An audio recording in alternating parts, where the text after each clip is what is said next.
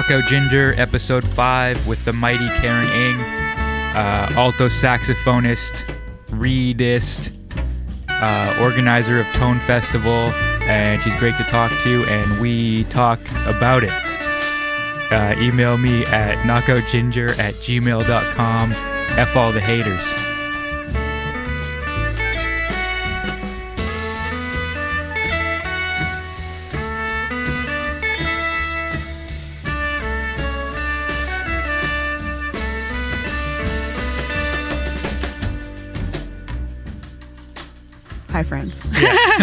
Talking to you. Like, we're just talking, you know, like this reach is like going to be the people we're seeing all the time anyway, Yeah. right? So it's not like, uh, well, hopefully more, you Yeah. know, like eventually. And this is recorded for the ages. So maybe somebody will find it at some point. But Yeah.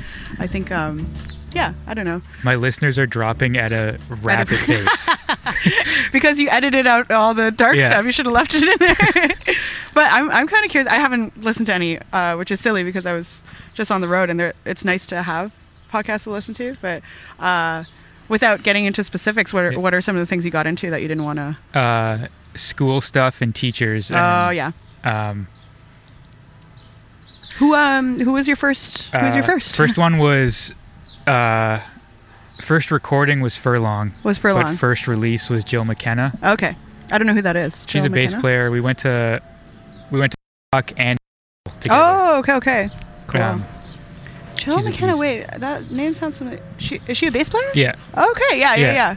she plays with Harry Vetro and Adrean Farrugia. Right. I think those are her two regular. Ah, okay, okay. Yeah. I think I've watched a video of hers uh, somewhere recently. Yeah, She's still she's still in Hamilton. yeah, Right. Okay. yeah. totally. We're we're living like the same lives. We both moved home from New York to live in our parents' Right. houses.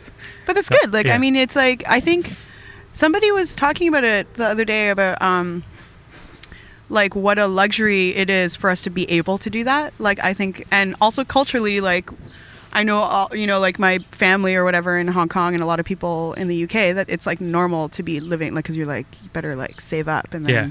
you can like, you know, that's sort of the idea. So, I don't know, I think it's a good plan especially for just like, well, there's nothing for me in the city at this moment. Then I might as well go home and like save on rent and be productive and like practice. Like that seems to make sense. Yeah, Like, are you are you are you happy with your decision? Is she happy? This is great. It's like I'm interviewing you. this is amazing. I think I'm I'm happy for now. But I'm like we're we're reaching a point where every once in a while my parents throw in a comment and I'm like, "Oh yeah, I, I'm leaving Time soon." to go. Yeah. well, and also it's always hard to go back and be like under your parents' roof again. You're just like, ah, yes, like I gotta listen to you because I'm under your roof. But like, I've just spent many years not having to do Right. that, you know. And it's it's like such a hard thing to go back to. But I don't know. I I still think like they are right. It's like a luxury to be able to they whoever I forget what we were talking about before, but yeah, to have the luxury to go home or have somewhere to go, right? Like, and save on rent and like Yeah. you know, exit out and just like check out a zone for a while. It's like, okay, this is this zone, not being in New York, and this is this zone, commuting into Toronto a lot. like, Yeah. and then eventually you'll be like, now I'm in this zone in Toronto, and I don't know. It's good. It's like good for perspective. I think. Like, I think so. Um, Chris Platt and I talked about it on his podcast a lot about how we have to, or him and I both tend to like look. We both look around and and uh, just take note of how lucky we are to do what we do, even though we're not, even though the career trajectories are many years behind schedule. right. We're still like, but like what does that mean right like so you know like i think we have kind of silly expectations sometimes right like Yeah. it all comes from this old uh you know plan of when our parents like and it's weird it's like in the 50s or whatever the fuck like it's like oh yeah you go to school and then you get a job and you get married and you buy a house and you have kids and then you retire. And there's like this whole thing that is based on one relationships being you know like getting married or having kids or all of that stuff is like not a priority anymore in a certain way for i think for the majority of people people are focused on their careers or because uh, in a city like toronto you can't even think about really buying a house unless you have a certain like you know so all of those kinds of um, expectations and timelines are all based on this sort of uh, agenda that isn't really uh, doesn't apply to a lot of our lives anymore. So then when you don't have that, then it's just kind of like it could be anything, like at any point, and that's kind of I think that's kind of what's so freaky and anxiety inducing in our careers because it's just like you have no path. It could be anything you know like Mhm. but and it feels much safer to have this like trajectory of like this is when i'm supposed to have this and this is whatever. But like i don't think that really makes sense to most people now especially not like artistic people like dancers or, or painters or like we have our own own timeline and own like it's just about whatever goals that you, you need at any particular point right like, Right. so I mean, if yours is to be practicing and writing lots and like going home is like the totally the right move at the right time, right? Totally, Like yeah. and or you know for other people it's like uh, I do want a family and I do want a house. Then they're the ones that like you know our friends who have teaching jobs already at universities. You know, like they're rocking it, or they uh, like you know. Yeah, and they have houses and families, and that's that. That was their priority, right? But I think there's a lot of us that um, that might not be necessarily the, be the first priority right now. So then, Right. then it opens it up. Then it's like, like what does it mean to have something done or ready or at a certain point at a certain time? Like none of that really makes sense anymore. I think. Right. Totally. I think a lot of the anxiety comes from um, my parents being like, "Okay, this is fine, but what are you gonna do?" Like, what's your plan? Yeah. no, totally. I mean, I think everyone who is a musician, all of our friends have had to deal with that. yeah. unless their parents are amazing. Like there, a lot of our friends have amazing parents Yeah. and totally get it. But you know, like I think a lot of them are just like, you know, it's great that you're doing what you love, but like, what is your plan? Like, where are you? Go-? Especially if you're in their house, they're like, okay, like, you know, do you have some sort of a timeline? And of course, it's like good to have goals and stuff, but I don't know. Like, I think it's it's kind of interesting that. Like we've all had to deal with that for sure. Where Yeah. they're just like they they don't actually understand how things are supposed to work out. Like they're like, what is your? It wasn't until like I got this job with Guelph that like my dad's like, great, you have a real job. you Yeah. know? And I'm just like, you have no idea how not real of a job this real job is. Like it's, I'm literally, you know, like it's, I don't know, but it's interesting like what they need to be like, oh, it's legit now. Like, or for any of our friends who like won a Juno, they're like, oh, great, that's success. Like Yeah. you're actually successful now. It's just like man, pe- people were doing lots of awesome things before these, like kind of trophy, like literal trophy uh, like you know status things have happened right like but that's that's how they understand it because they are again are from this time that i feel like that that kind of um uh yeah archetypal whatever plan was right it's all relative to, to that an old idea of like the trajectory of life in general or careers or whatever. Like i mean you know talking about like feeling lucky or whatever I, like certainly feel lucky that uh, i have this like like being in a touring band is one of the eh, only ways to make money and play all the time. And even then it's not like there are times off or like you know uh, or it's not stable. You don't know how long it's going to go for and one day it's not going to be there or whatever. So it's nice to have this like like i, I do feel like this is kind of a like a new uh, goal is to have kind of what what I have and other people like this uh, girl I toured with, uh, Julie Penner. She's a violinist, and so Mhm. she would tour, and then she also worked for the Vinyl Cafe, like for uh, Stuart McLean. Um, so she would work on the road, or be able to work on the road, and then go on the road and make money. And then when you're home, I was talking to Ingrid Laubrock about that sort of like when you're traveling a lot, because I was feeling really anxious about it. But she's like, it's kind of I feel like it's good because you come home and then you have this timeline of like I only have this much time to work on shit or to play with people, and so it's like when I'm home, I feel like you're like okay, you set up all the gigs because you're not going to play with those bands uh, while you're uh, for like another three months or whatever until Right. you're back the next. And it's actually yeah, like I think that's a good way but like you know if we think about that like what jobs are those? Like first of all what are those bands that are paying enough? Because a lot of people are touring and not making any money right? Like Mhm. they're maybe breaking even and they're doing super well but it's like they're still just breaking even. So it's like what is that band? And then what is a job that you can do remotely? Like that's really hard to to Yeah. find. I don't know. So and i find w- when i was younger and seeing all of my older friends like they were at that point in their mid 30s and i was like in my early 20s and like i was watching them you know like they tour we tour and then we get home and they were all coming home to the same kinds of jobs because they're the only jobs that let you leave over and over. So they're all bartenders or they all worked for the film industry or they, they're cooks or you know so it's just like it's really limiting mm-hmm. what that is. So i mean i depending on the type of person you are it does make sense to have like a steadier thing at home and then you don't have to care about making money with the things that you want to do and then you can pour Right. that money too it's like i was thinking about this uh, today that's like you know like i got off the plane from tour and then took out all of that money and just gave it to the ex you know like it's just like that kind of like it's like almost like what I do is actually like indirectly sponsored by Andy Shauf, but he doesn't know, you know, like but it's like having that kind of money to be able to fund, like you make your money one place and then you can fund it or fund all your things that you want to do and not have to care, you know, like because it really gets dark if you like do care and you're not making enough money doing the creative stuff. But then again, I don't know. I was talking to Michaël Attias uh, like the, in February when I was down there, and he was talking about that guy's so cool. That guy's like really, um, really smart, and he was sort of talking about how um, he really wishes, you know, and like there's all these variables and all these, um, you know, factors, but he was just like, I really wish, you know, when people like the younger generations going out and looking at venues to like play at, that you don't sell yourself short. Like, yes, like, you know, to not go in there and be like, yeah, I know, like, nobody really listens, likes listening to this music or whatever, or there's nobody that really comes out, but, you know, like, would still like to play here for free, you know? And he's just like, no, like, you should be like, yeah, like, this is like, I'm proud of this music that I'm making and it's worth this, this money and it is community building and all that stuff.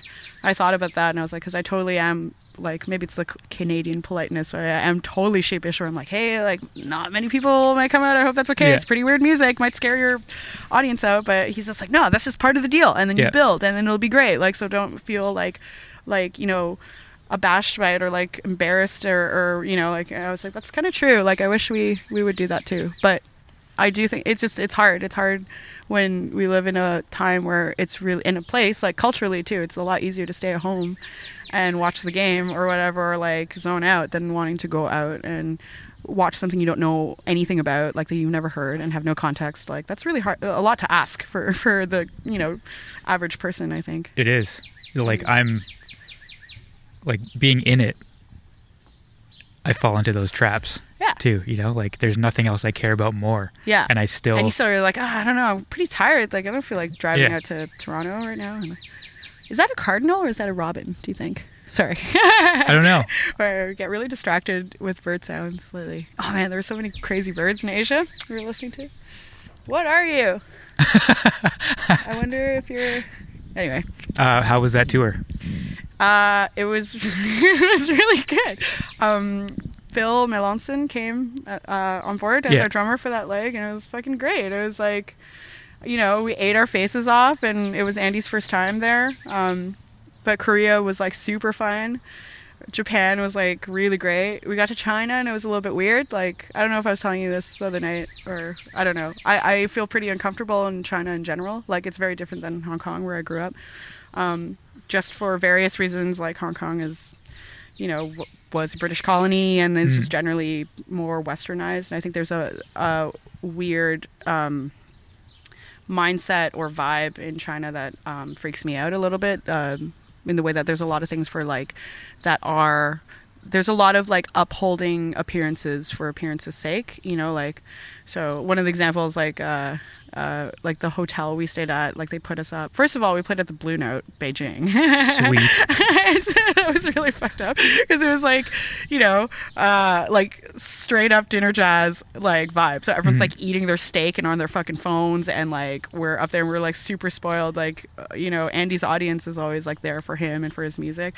So it was like so awkward and strange and we had to we had to leave our sound guy behind in japan because of visa issues so we were there without him and without a tour manager well we had uh Andy's manager was helping, but it's just like the gear got all fucked up and like like they set it up and were messing with all the settings and it was like really frustrating. But then at the same time, it was like you know like uh, you know sponsored by Mercedes Benz, so it was like the only reason why me and Dan as clarinet players were even on that tour was because of those two gigs. So it's like uh, we and they were nice too. It was just like we had to be. I I didn't want to seem ungrateful. Yeah. But it was like a weird, weird vibe, and like there was nothing to do at night, so we just like like there's no bar scene or anything, you know. So we like just stayed in our hotel. So our hotels, these giant like you know, like luxurious, like five star suites. So it was like I had you walk in, I had a living room, kitchen, and then you walk in, and then I had a king size bed with a hot tub at the foot of it with a TV, and like I had two bathrooms. Like I was just, I was just like, what is That's this? But crazy. It's totally crazy. It's like they're all about that, right? Like a bit of opulence and just like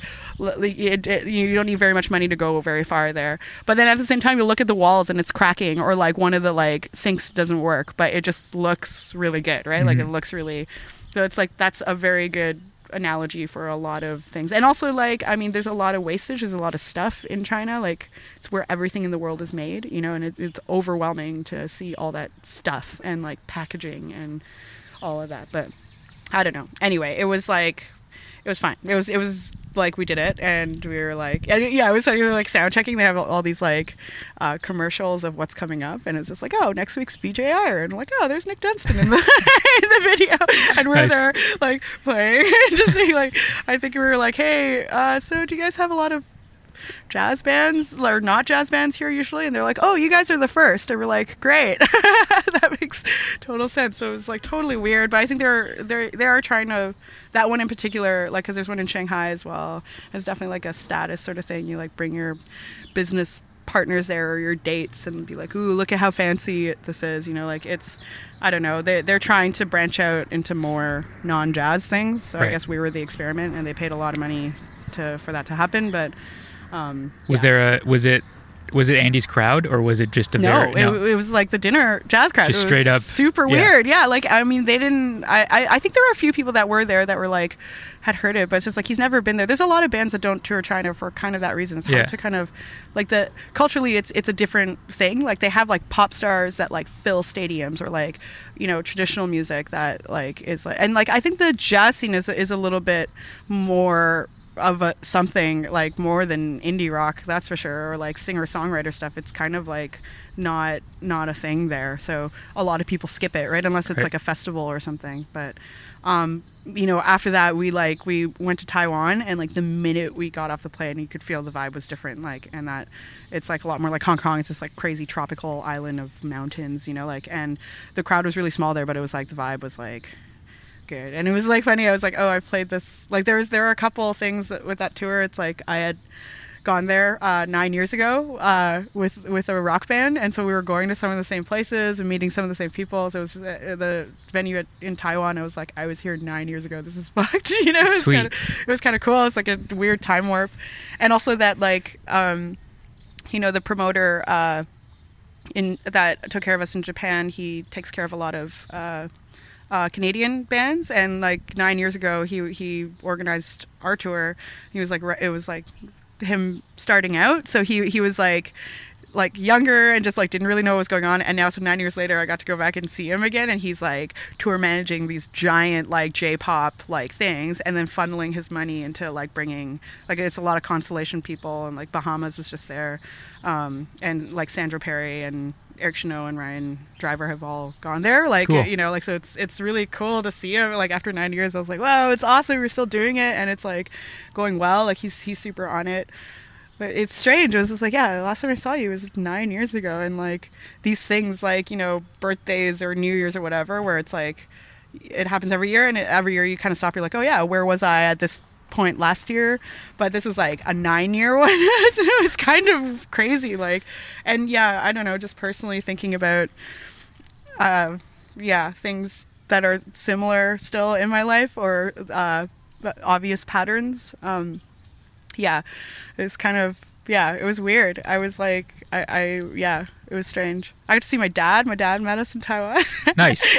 That's cool. yeah. he was like, anyway. How often do you get to see him? Well, I hadn't seen him in like two years. Like uh, we usually like try and trade. Like I'll see him at Christmas, eh, or like he'll come here for Christmas, or I'll go over there. And we used to alternate years, but I just it it got because of touring. I just like dropped the ball and like you know getting tickets and on time because it's super expensive, right? Like or with all the traveling, like the more traveling you do, the less I want to leave home, right? So it's just like the idea of like going to Asia after like traveling for like eight months straight. I was just like, I'm not. I don't want to do that. Sorry. Right. And then he came over one summer, but I was yeah, it was funny. I had, I was touring and Tone was happening. The first Tone was happening, so I like d- barely saw him. Like he stayed with family, but so it was good to see him. Yeah, Nice. was- that was uh, when was the first tone? Uh, that was two years ago. Yeah. So that I mean, the year before that was kind of like the beginnings of it. Like I was um, still uh, organizing shows with somewhere there.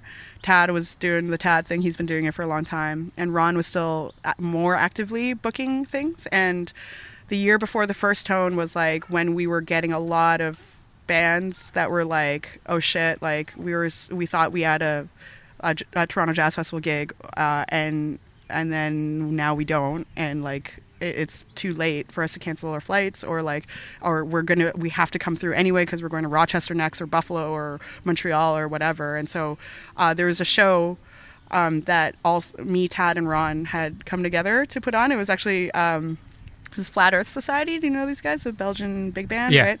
And then Pugs and Crow from Vancouver with Tony Wilson. I don't know them. They're uh, so Cole was just here. Were you, you were at the show with Peggy Lee and Cole? Hmm. Yeah, so they're from Vancouver. So it's Cole's Yeah. band, um, and Tony Wilson is this like guitar player from the West Coast. That's like is kind of like a bit of a legend, legendary guy who's like self-taught, and he's like you know had a lot of trouble I think with um, with uh, various drug addictions or whatever, and then came out clean and is like making more music. And anyway, so there was that, and then Lemon Water played, which is Alex Lukashevsky's then that sort of rendition of that band. Um, and then a every year since then we've we've had that, and so we just decided that it made sense for three promoters to sort of like, you know, pool Yeah. pool resources and make sure that everyone's going to all the shows because you also don't want to compete with each other too. Like uh, these are we kind of share a lot of the same audience, so Right. You know, Ron's definitely more from like the old guard. Like he's brought so many people through Toronto for so many years, and then you know the I feel like I, I sit in the more free improv world and a bit of the jazz world, and then Tad's got like the underground DIY like noise people, and but all three intersect a lot, right? So Mhm. like that show was exactly like you know like Tad had brought in. Um, Flat Earth Society, and then Ron had Pugs and Crow, and then I found an opener that from like a local opener, and they were all very different. But it was just like since then, it's just like every year we've been like this makes sense to do this, you know. And Dan had just moved back, and you know just wanted to he had like the New York connection, you know that um, I think just want and the NEC connection. You just want to bring people up because we're I mean above all, all of us are just like really stoked about Toronto and all the people Yeah. here, and we just want people to keep coming up here to meet everyone and like keep that sort of conversation going, right? Like, and it's actually yeah, it's I don't know. Canada's hard to tour. We- It's like, super hard to tour. it sucks. Like I mean, you you've done done it with you. Uh, I'm, I'm sorry, I keep forgetting her name. Your trumpet player, friend. Allison Phillips. Allison Phillips. Yeah. Yeah. So like, or any of us trying to like jazz jazz tours or whatever. It's just like it's impossible. It's like so everything's so far apart. And so you want to try and have as many gigs as possible. So when you're here, it's like if you don't play Toronto, like it seems silly, right? Like you have Toronto, Hamilton, like Gems in Hamilton, and Guelph, like uh, in June is like is a really hard place to play. Yeah. Did you guys play at um, Silence or no? Okay, No. it's okay. like I mean, Silence is like such a great place, and like it, it's but it's really hard. Like nobody comes to those shows, and even when you have like um like openers, like I think uh, I was just there talking to a buddy. Um, and Andrew McKelvey, uh, sax player, he just came through, and like, yeah, it was just they had like local people opening. It's still like there was nobody there. It's just Yeah. really, it's a really fickle town. Like especially when school's not in, like Mhm. then the students are all gone. It's hard. It's hard. So and then so what? Then you're going to Ottawa or Peterborough. We have a friend in Peterborough, Bennett, um, and David Jackson um, in uh, and Mark Molnar in Ottawa, and then Montreal, and then there's nowhere from Montreal to till Halifax, right? Like I mean, there is stuff like Brody's just on this little tour now. Yeah. right? It's just it's super hard. So it's just like you know you're trying to help people come up here and do what ma- as much sense as possible to like hit Toronto, Montreal, and go back down to the states. It's easy for them to come up, but it's just it's hard to tour and make money. So people, or it just seems daunting. So I, I think people don't come. Like they'll only go to Montreal or only go to Toronto, or if they have a festival gig, you know, come up just for that and then leave. You Right. know, so but you kind of want them to, you want it to keep going. yeah, So it's hard. I don't know. it's a great place, and I think more people need to come up here. Mm-hmm. so like, are a- you? I mean, I guess you're just from here, but what made you want to come back here? um, coming back a few times here and there while I while I was living in New York, I started to realize that I the kids are saying FOMO, nowadays, The kids. the, or whatever, What the young FOMO? adults, uh, fear of missing out. Oh, okay. Hashtag FOMO. Hmm. Um, The young adults. Did you just say uh. Okay. Yeah. Uh, I fear of have- missing out. I have more fear of missing out when I'm in New York than when I'm here. Right. Right. So I took that as a as a like maybe I should just not be in New York right now, Right. Especially since it's costing me so much money Yeah. to be down here. Just to be there. Yeah, Yeah. For sure. um, What's your general gauge? Like, like I, I'm really curious about this fear of missing out idea because I think we all have it, right? I have it like crazy sometimes. Yeah. I'm like, oh no, no, but we got to go. It'll be super fun, and if I don't do it, like who knows? And as I get older, I'm trying to get better at being like. It's okay. Like even on this last tour, it was just like you know, like oh, let's go out to the bar and like because everyone's stoked to be there. And I was like, man, there's gonna be so many bar nights this on this. You know, like I don't need to go tonight. It's Yeah. gonna be okay. But I was like, what if it's gonna be super fun? What am I missing out on? Yeah. Like, it's it's such a hilarious thing. I wonder if our generation is more susceptible to that for some reason. Like because we feel like we have to do everything all the time, right? Like yeah, I don't really have it unless it involves being around music, right. Yeah. So it's like purely. purely music, just because like Is there any social part tied yeah, to that? di- yeah. all, like all of it, like the Right. like listening, hearing, seeing my pals, Yeah. just making a connection, another connection to play. Like Yeah. I'm just so starved to play that I Hmm. like that's a. I mean that's the more selfish element of it, but Right. like all the like I just want to. Yeah. I have nothing else important, you know. Right. Like that's all I want. I just want to be ar- around the music. I and I mean I think it's fine. Like there's a lot of things that we do. Like, you know, obviously there are really good people. Like we're you know out there in our community and and but like what we are doing is ultimately selfish. I don't think there there's like, you know, I mean it is kind. It can become a negative thing depending on how you act on it. But it's just Mhm. like in principle, like what we're doing is kind of selfish. You Yeah. know, like. So I don't think this sh- that you should be feel ashamed or embarrassed about it in any way because we're all we're all there too, right? Like we're all doing it too. Yeah. I I think um that that's yeah that's something I've been thinking about just trying to get better at not having that fear. It's gonna be okay, you know. Like people like m- move from the city like for like years and then come back and people are like oh hey man I haven't seen you in a while and they're like i haven't lived here in like eight years and they're like oh really like and they like you know people don't notice sometimes what is that sound cool sorry i hope that's not ruining your Uh, your shit right who now cares? No one's listening. yeah. Uh, no. Only our buds are listening anyway. Oh yeah, let's take a take a little listen. Can you hear it? That's actually a sick sound. Like more metal. I'm not sure if I can hear it, but Ah. Um, okay. either way, our voices are way louder than than that. than that. So Great. Um, What was the other thing? Um. Uh, do you know Tanya Kalmanovitch? She's uh does she play viola? I think she plays viola, and she is from Alberta, but she's in New York. She lives in like Red Hook, and uh, I know the is it- name for sure, but she I plays a lot with like Joe Maneri, uh, sorry, Matt Maneri. Um, and they're at NEC together. I think she teaches there. Anyway, she um, uh, I just met like I, I don't know like various like my cousin went to NEC and like knew her. Um, but I don't know her very well. But she posted uh, something. It's so funny like because I I'm a pretty active like social media. I'm actively looking at things, but I'm not necessarily interacting with it. Mhm. I'm like only posting. We talked about this the other night, right? Like the social media thing. But um, she's a person that posts things a lot, like, and it's a lot of thoughtful, like, political or not or personal things.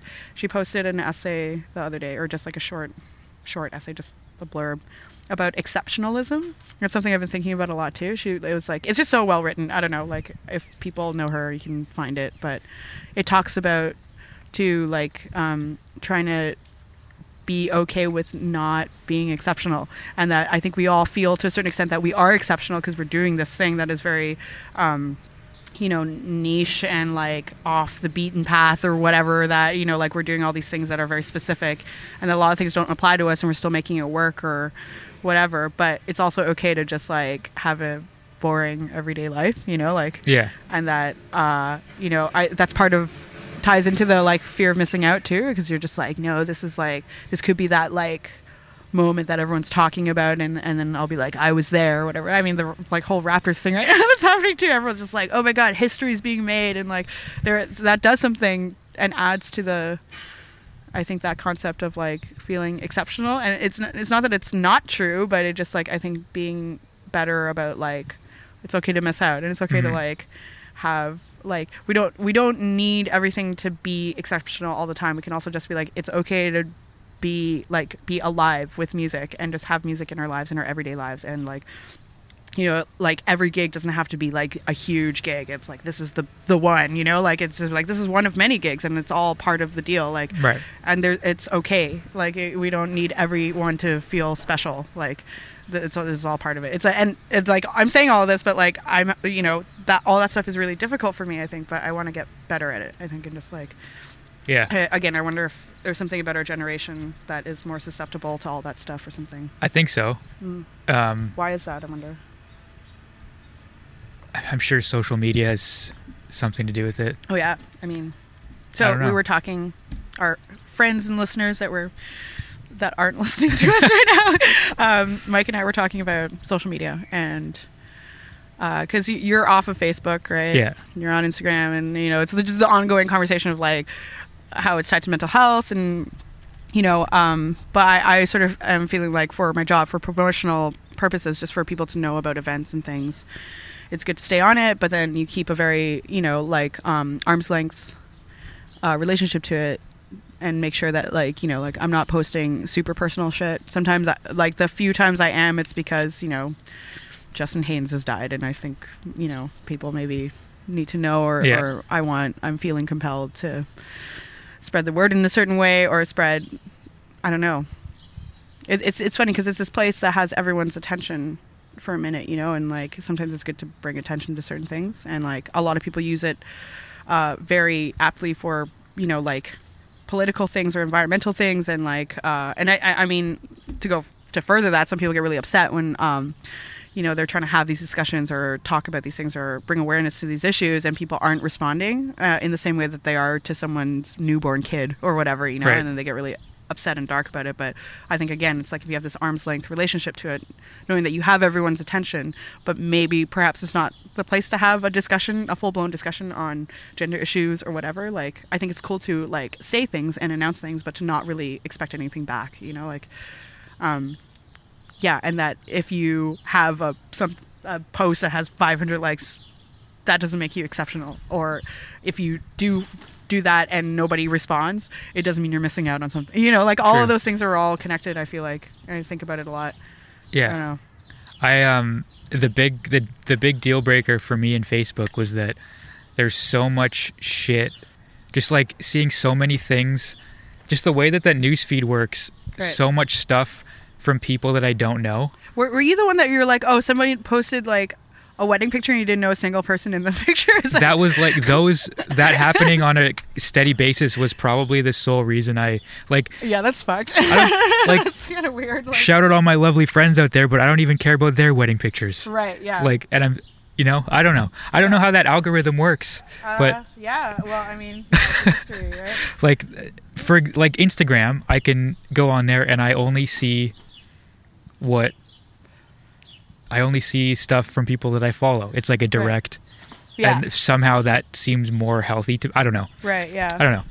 I wonder too. I mean, because there's a part of it like it's it spreads a little wider than like Instagram. 'cause Instagram, you're you're not seeing like oh well this person you know was tagged in this thing or whatever. But Yeah. also it's newer, so it's just like it's not as far gone. Like Facebook is pretty far gone. So I felt like for me like I'm on Instagram, but only through Tone.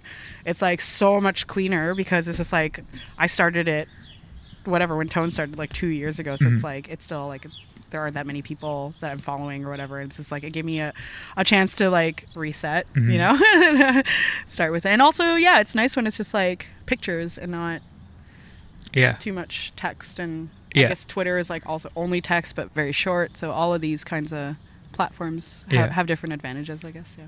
Instagram is. I just find it so fun. Yeah.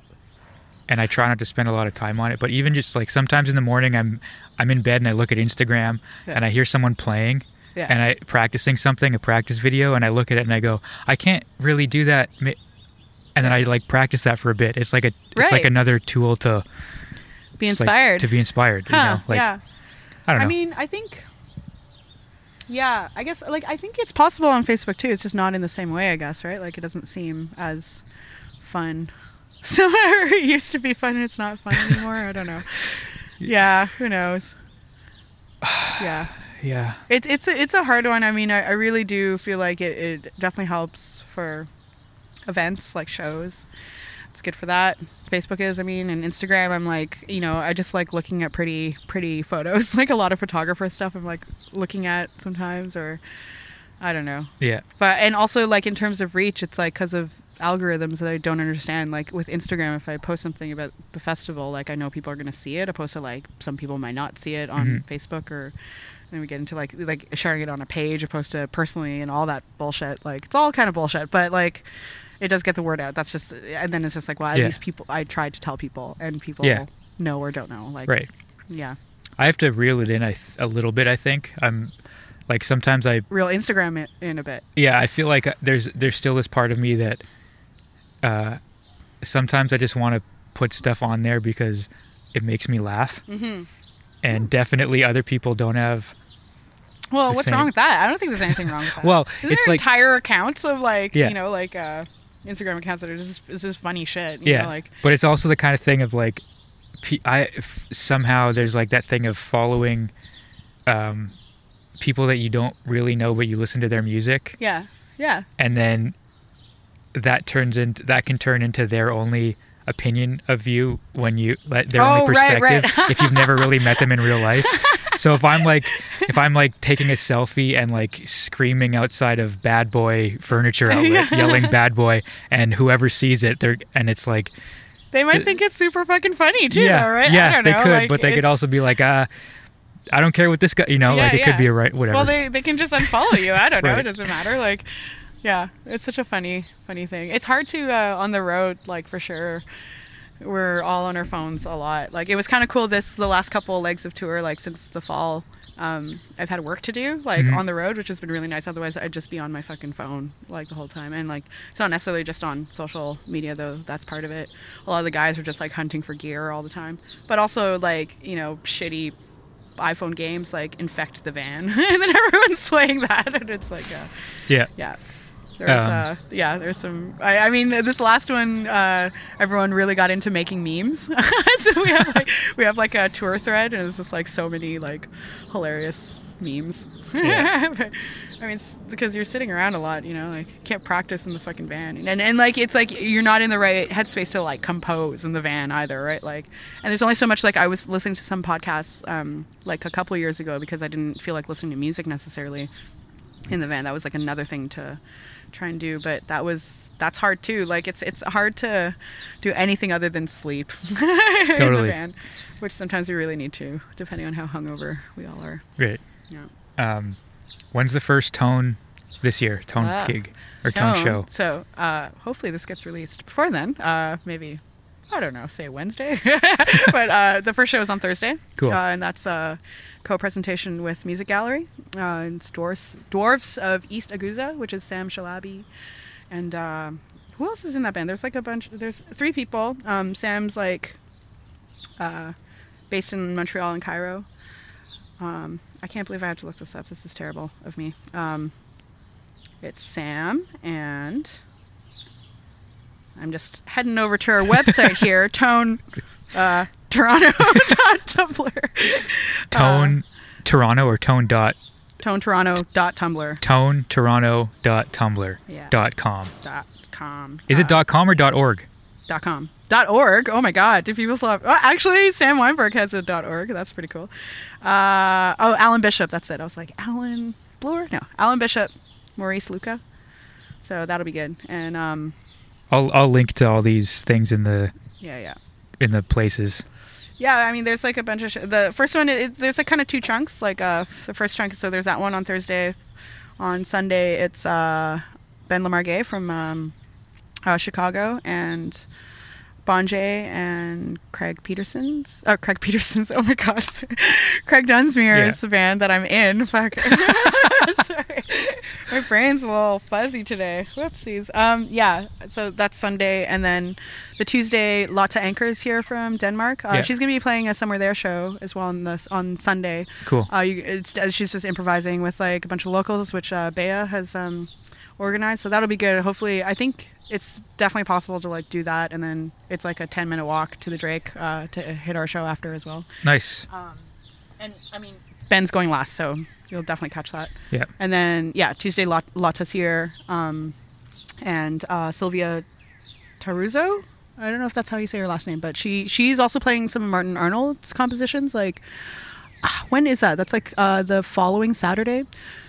anyway, she's she's improvising with like Germaine and Dan and Phil, Sweet. uh, Daniel Pencer and Philippe Philippe Melanson. Um, and Is it Philippe? It is Philippe. I didn't know that. But I mean, we call him Phil, but it's Philippe. I think it's like, what did he say?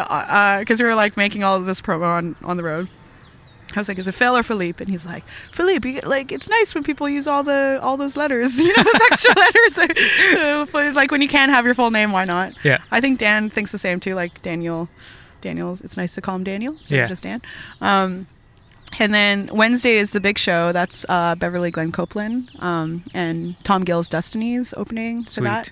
And then there's a little bit of a break uh, while we work our other jobs and lives. And then uh, there's these two artists uh, on from Orange Milk Records. Uh, they're two Japanese uh, like electro electronic people, um, CVN and Koyo Same, and that's like four a four band bill. There's a lot of people like Korea Acetown, um, Koreatown Acid.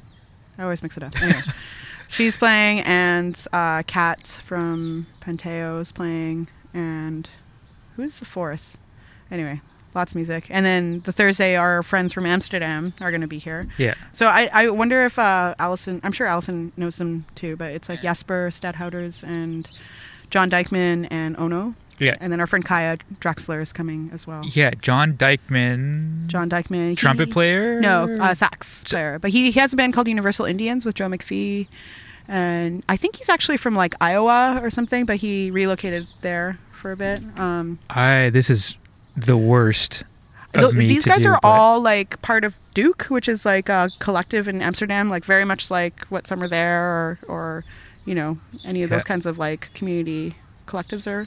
I'm pretty sure that I put out a record that John is on, Really?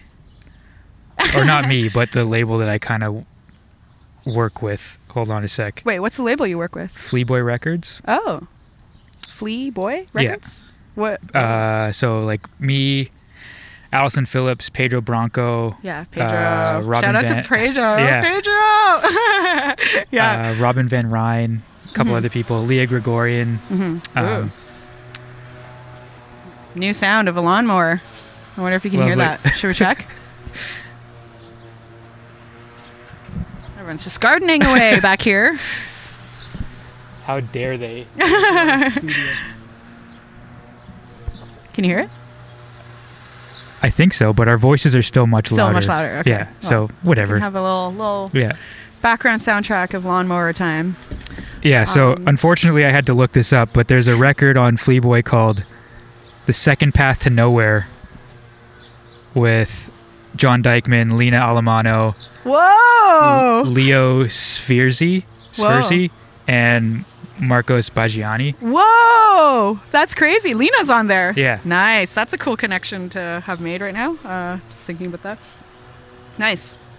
Yeah, so John's here, so you should come say hi. Yeah, never, never met him. He's awesome. He's like the best. Like he's a cowboy from Iowa that lives in Amsterdam. And Jasper's been here a couple times. Yeah, I've heard Um, him play. I yeah, he's think, great. Right? Uh, he, I, last time he was here, we played uh, at the Tranzac in September with like Aaron Lumley. Yeah, Um, yeah, yeah. yeah.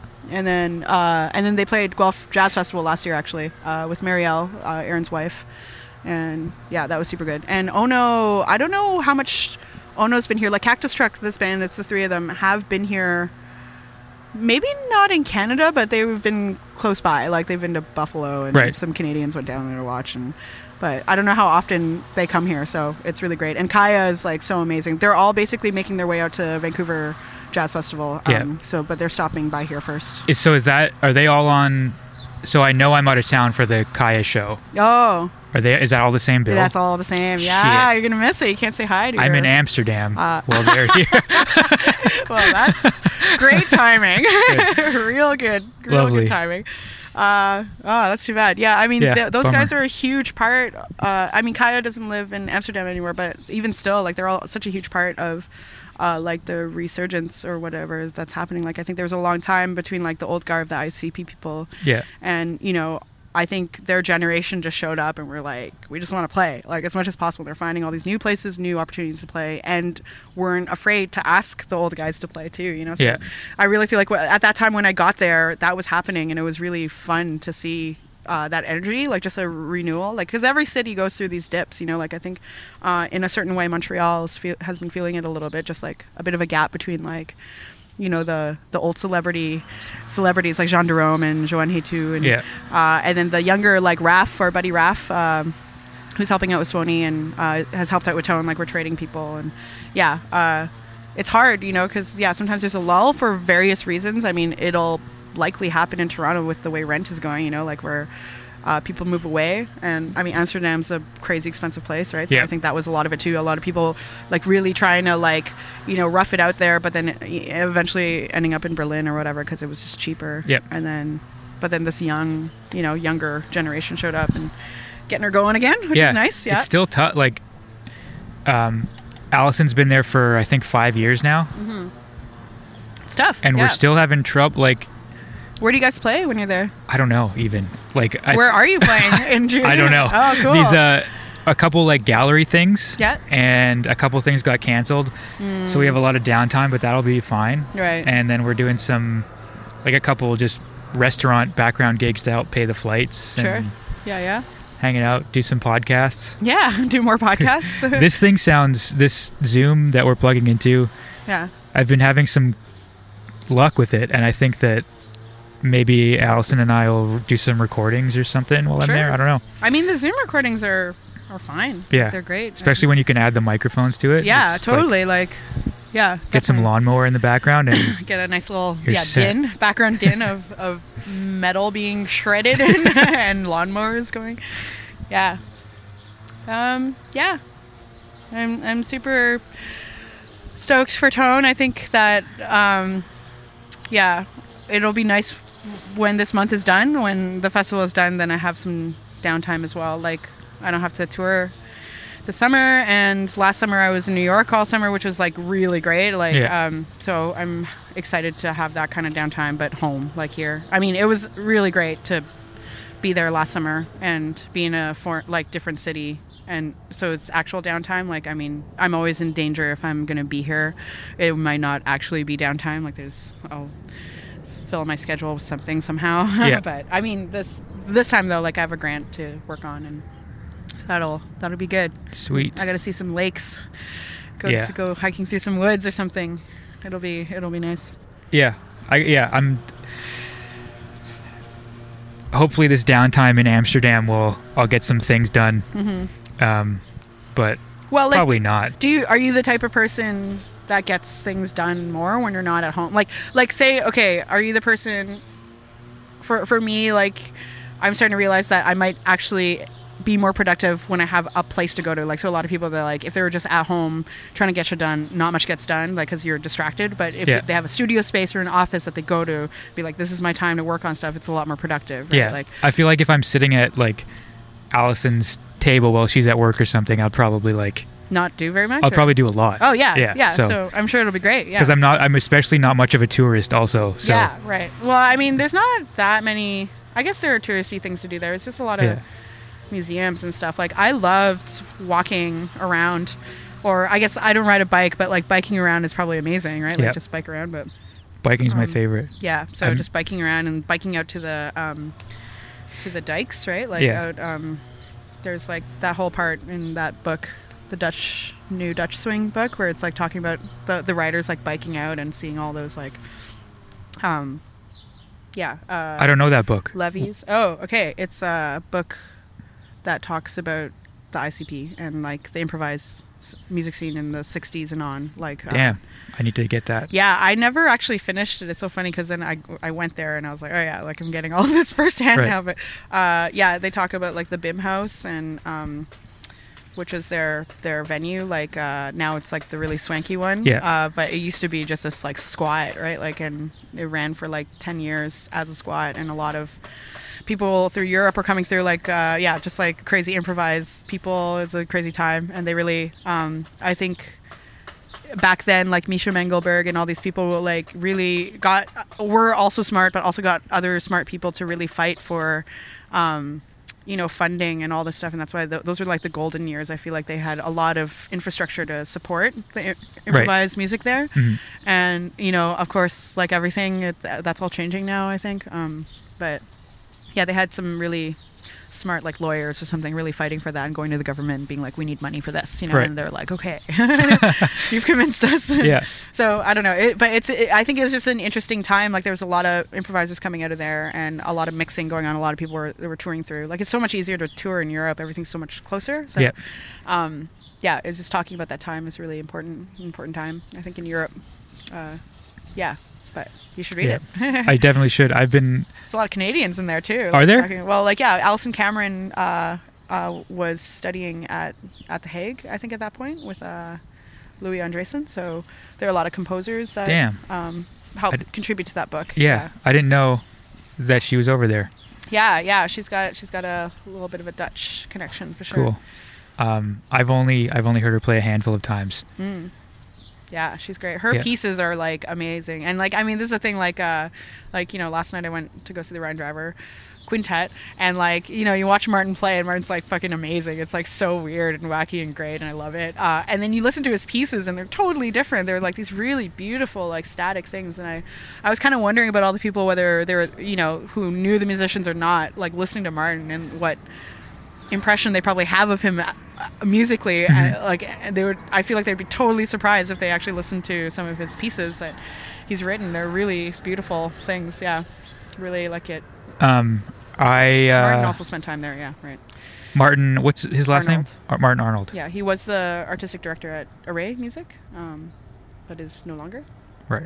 yeah What do you mean no longer? yeah he stopped he's, he's Oh, I thought you meant Array was no longer. no array's yeah array's Right, still there yeah. Uh, um, i think it's the guy from uh, like the array ensemble that's that's now artistic director um, yeah it's always been a funny place because i think uh, it was never meant to actually be like a for rent venue or venue it's like you know for the ensemble to have a space to rehearse Mhm. and because they had a space where they had to store their stuff they're like we might as well rent it out so it's always been like you know um, it's not somewhere like like the Tranzac, which is specifically for performances. Like it really is meant for use for the ensemble. So I think it's been tricky for them over the years to sort of establish like what they are, what they can offer people, or what they need. You know, it's Mhm. it's, it's a little bit tougher. Like, or it's just not as straightforward as like just a a venue. You know, Right. where it's like this is a venue, or in the same way that like iBeam is like this is a venue, but it's also a rehearsal space, and like you know, it's um, so it's it's, it's a little more layered than just and not as straightforward. Yeah. What else? Uh. Do you have anything else coming up? Ah, yes. Af- yeah. There's lots. There's always lots. I don't know why I did this. How did I do this? I do this every time. Um, I don't know. Like I just like always, I have like a bunch of shows that I like playing with people I like very much. And, Yeah. Um, Tuesday, I'm playing with Pete Johnston and Germaine, and who else? And somebody else. We're playing for Joe's Track at Bend. Mhm. And At then- Winona. At Winona, yeah. So Tuesday Winona vibes. We have all the Tuesdays. Yeah. And uh, then I go to Suoni because um, I'm playing a solo saxophone set for Suoni this year, which is really cool of them to ask. Because I don't know, like who the fuck am I? it's kind of great. Um, Yeah. I'm gonna go hang out with Raph, and it's gonna be great. Um, and uh, then I come home and Tone has started. So the the first Tone show I'm not here for because I'm in Montreal, but Hmm. Tad'll be Tad'll be there rocking it with the music gallery. Um, then it's just Tone stuff. I'm doing like this theater thing uh, for Luminato um, with Germaine and Rob Clutton um, and Gregory O is like the uh, um, house band for um, yeah, for this theater show, and then more tone, and then I am gonna sit in a quiet room. Nice. it's gonna be fucking great. I Solid. cannot wait. yeah, I don't know. What do you have coming out?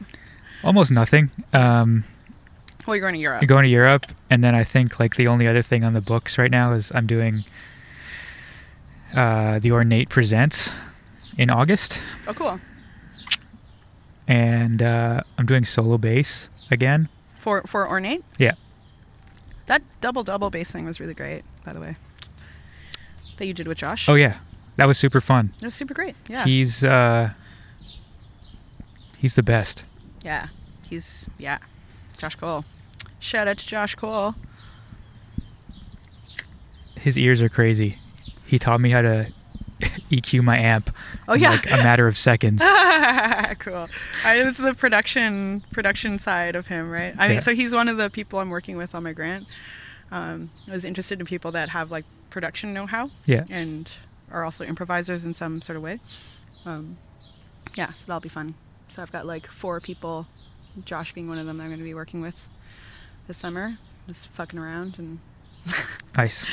in the studio or home studio. I mean, it doesn't even really matter. I mean, everyone's got a home studio now, Yeah. right? Like, so it's like great to have the luxury of time to work on stuff and not feel like I'm in this really expensive, fancy place and you better get shit done. Like, maybe we'll get nothing done. Maybe nothing will come of it, and that's Yeah. totally fine. You know, like it's really nice to not have that pressure. Yeah. Um, But also pressure can be good. sure. I don't Mhm. know. I've decided to put a, a time pressure more than uh, like result pressure. You know, like where it's just like, okay, no matter what, we only have two days or something, and we're cutting it off at that point, so we Yeah. don't go into a hole. But I mean, that's kind of intense. Like two days is nothing. Like people work for months Yeah. in the studio, and it's and come up with really great stuff. But I think this is just like the uh, exploratory stage of things anyway. So I'm not expecting anything to be done. No, it's not a recording. It's um, a means to compose in a different Right. way. So what is the grant or The Can- grant is basically like I I have always been kind of curious about um like you know I I've had a long time uh, relationship with various people in the indie rock world and it's always made me curious like you know for us schools people uh you know like you like have an idea and then you write a tune you like write a chart and then you like play it with people and then you, you like play a few gigs and you're like okay now we're ready to record and then you record it when it, it feels like it's done you know Mhm. it's been worked on and workshopped and now it's a finished product and all of my singer songwriter indie rock friends do the exact opposite like Yeah. they are in the studio and they're they have an idea they put it down they layer it they cut it up they like ask people to come in and do stuff and then it's a thing and they're like yay it's done and they're like oh shit now we have to tour it so they're like okay now i gotta get a band and try and figure out how we're gonna translate this live which i think is ex- literally the exact opposite of what we do in terms of um, like stages of Yeah. creation right so i was just sort of curious to see what would happen if i tried to write in that way so the idea is that um, i have four people who i've improvised with before um, not necessarily like free improv, but improvised, and uh, who are also uh, really good recording engineers in their own way. And um, we're gonna like record us improvising, and then we're gonna do something to it, cut it up or whatever, and then make it into another thing. And then I'm gonna write a chart of that, and then we're, later on I'm gonna try and translate it live. fuck yeah. it's going to be weird. And ev- the four of them are very different. And Yeah. there's going to be a lot of different ideas of how to do that or how to even improvise. Like us going to, okay, like, are we thinking about how we're going to cut this up later? So we should improvise in a certain way or not? Or Mhm. like, you know, um, Sandro Perri's the other, one of the other guys. And um, he had a lot of really cool ideas of like, um, having more of like a formula like kind of like a- in, in a very composerly way like uh he's amazing like uh, the things that i've recorded with him like just like you know he's like okay i'm gonna play you the backing track and then you play over it and i'll record it. And he'll be like great thanks thanks so much. And then it'll get released and it's this whole other thing. And i'm like whoa like what? And so it like he has a really good sense of like as things are being recorded as he's going things will become clearer or change or whatever. And so he doesn't even really know what what he's recording. Like he doesn't really know what it is yet as he's recording. And then it, it can sometimes turn into this whole other thing. That's like magical like that kind of ear and brain. Um so i'm really curious about that but he his ideas are totally like a composer where he's just like let's have some sort of a formula um you know so it's not necessarily uh like it, it, it won't be it, it sometimes it's not quite as intuitive as you think, especially when you have two people, like two variables, right? Like I have an opinion or expectations, and he has it. And if we're going to be collaborating, that's actually there's already lots of questions of how that's supposed to go, right? Like. Mhm. Um, and in the moment too, he can't really stop and explain things because then the moment's gone, and he can't, you know, like so. It'll be really interesting. But he, his suggestions is what he's done before for um, with uh, Blake Howard, uh, Blake Howard solo um, album, where it's just like, okay, maybe we will improvise to somewhat of a click, and then we're gonna like take only beats one and three, and then we're gonna knit it all together, and then you have a thing, right? Like, and that's that's the composition, and Yeah. like, that is fucking cool. Or like That's noise crazy. gates, like so it's just like we record with a with a you know and only things above or below a certain dynamic will come out and that'll be the piece you know or like you know it's really really cool like what what he's thinking of and those are just like a few ideas he like thought of at, off, off the top of his head you Yeah. know, like while i was in there the other week It's like, a very producer-minded improv. That's crazy. Mm-hmm. yeah it's great like i think that's so amazing like that's what i'm curious about for sure and meanwhile like you know i think josh like is really into uh, just a lot of processing, right? So maybe we'll just like do that, or maybe Mhm. somebody will really want to just like take one thing and like cut it up and loop it. Like Char- Charles Spearin is the uh, person, and he you know did a whole recording of playing to people's voices, right? Like so, just co- regular conversation and finding melodies and cadences within that. Like that's pretty fucking cool. Like you Yeah. know, like because it could be anything, and he decided like had the mind to be able to decide what it ended up and took little part like just listened to interviews and then took little parts and made them into songs. Like it's insane, like to be able to do that, right? So I'm really curious about him as well. And the last one is Lisa, who I just love. Like she has I sometimes really hate the sound of saxophone when it's recorded, and every time she's recorded horns, it sounds great. like she's Lisa. just, Lisa Conway. So she's a singer songwriter that I play with often, but she also runs a studio. And the only time I've improvised her is with her on like laptop on like Max MSP. Like you know, like so she, I have a very different um, improvising uh, relationship with her. Mhm. And but she's also like super producer minded as well. So that I have no idea what we're gonna do with her. So that'll be really cool. And, um, Sweet. yeah. I like just today started getting really anxious about. I was just like, oh man, a lot of things are about to happen in the next very short little while, and uh, there's only so many hours in the day. Yeah, How is this supposed to work? like I don't even have mental space to think about things sometimes. Like, like what do I feel like eating later? Like it's just like no time. Like I gotta call Tad or I Yeah. gotta like uh, I don't know. Yeah, it's kind of interesting to be aware that I'm in this space right now where I am every time something major is about to happen. But but there's no time. I'm all these things are coming up. Time is for losers. nice. I think you came back here at a really great time. it's so know, awesome. I tell everyone that all the time. Yeah, I'm like, this is a great time to. It's like to be here. Bill Yeah. Smith calls it is. Bill Smith told me two nights ago at the Tranzac. Uh, were you pl- Was that? all the shows are the same? Yeah, me. yeah. They're like, all funny because they're all at the Tranzac. Uh, I can't tell anywhere. I feel like you were there. I don't know if you're. Yeah, I totally know. Oh, it was the night you played solo. Oh. Yeah, who is that in front? Oh, it was uh, Edwin Sheard uh, was playing after Yes. me. Yeah, right, right, right. Uh, Bill Smith told me that uh, we're in the golden age of Toronto, wow. Yeah. Toronto music. I, I think so. There's a lot of cool shit happening. I really like it. Yeah, and it's like all over the map. It's not just like within our scenes. Like Yeah. yeah lots of lots is happening and I, I can't even quite believe that it's happening like that we're all able to make it work because it's really hard to live here. A lot of us are depending on the kindness of strangers like or just like like i'm super super grateful that i get to live in this place like siobhan down there landlord she's awesome and like i'm living in a house where she is my landlord you know and and there are all various people who like figured out how to own a house like a li- like just five to ten years ago or and like so it's still manageable like it's, it hasn't gotten quite to where like say Vancouver is and even Vancouver like Cole that guitar player Yeah.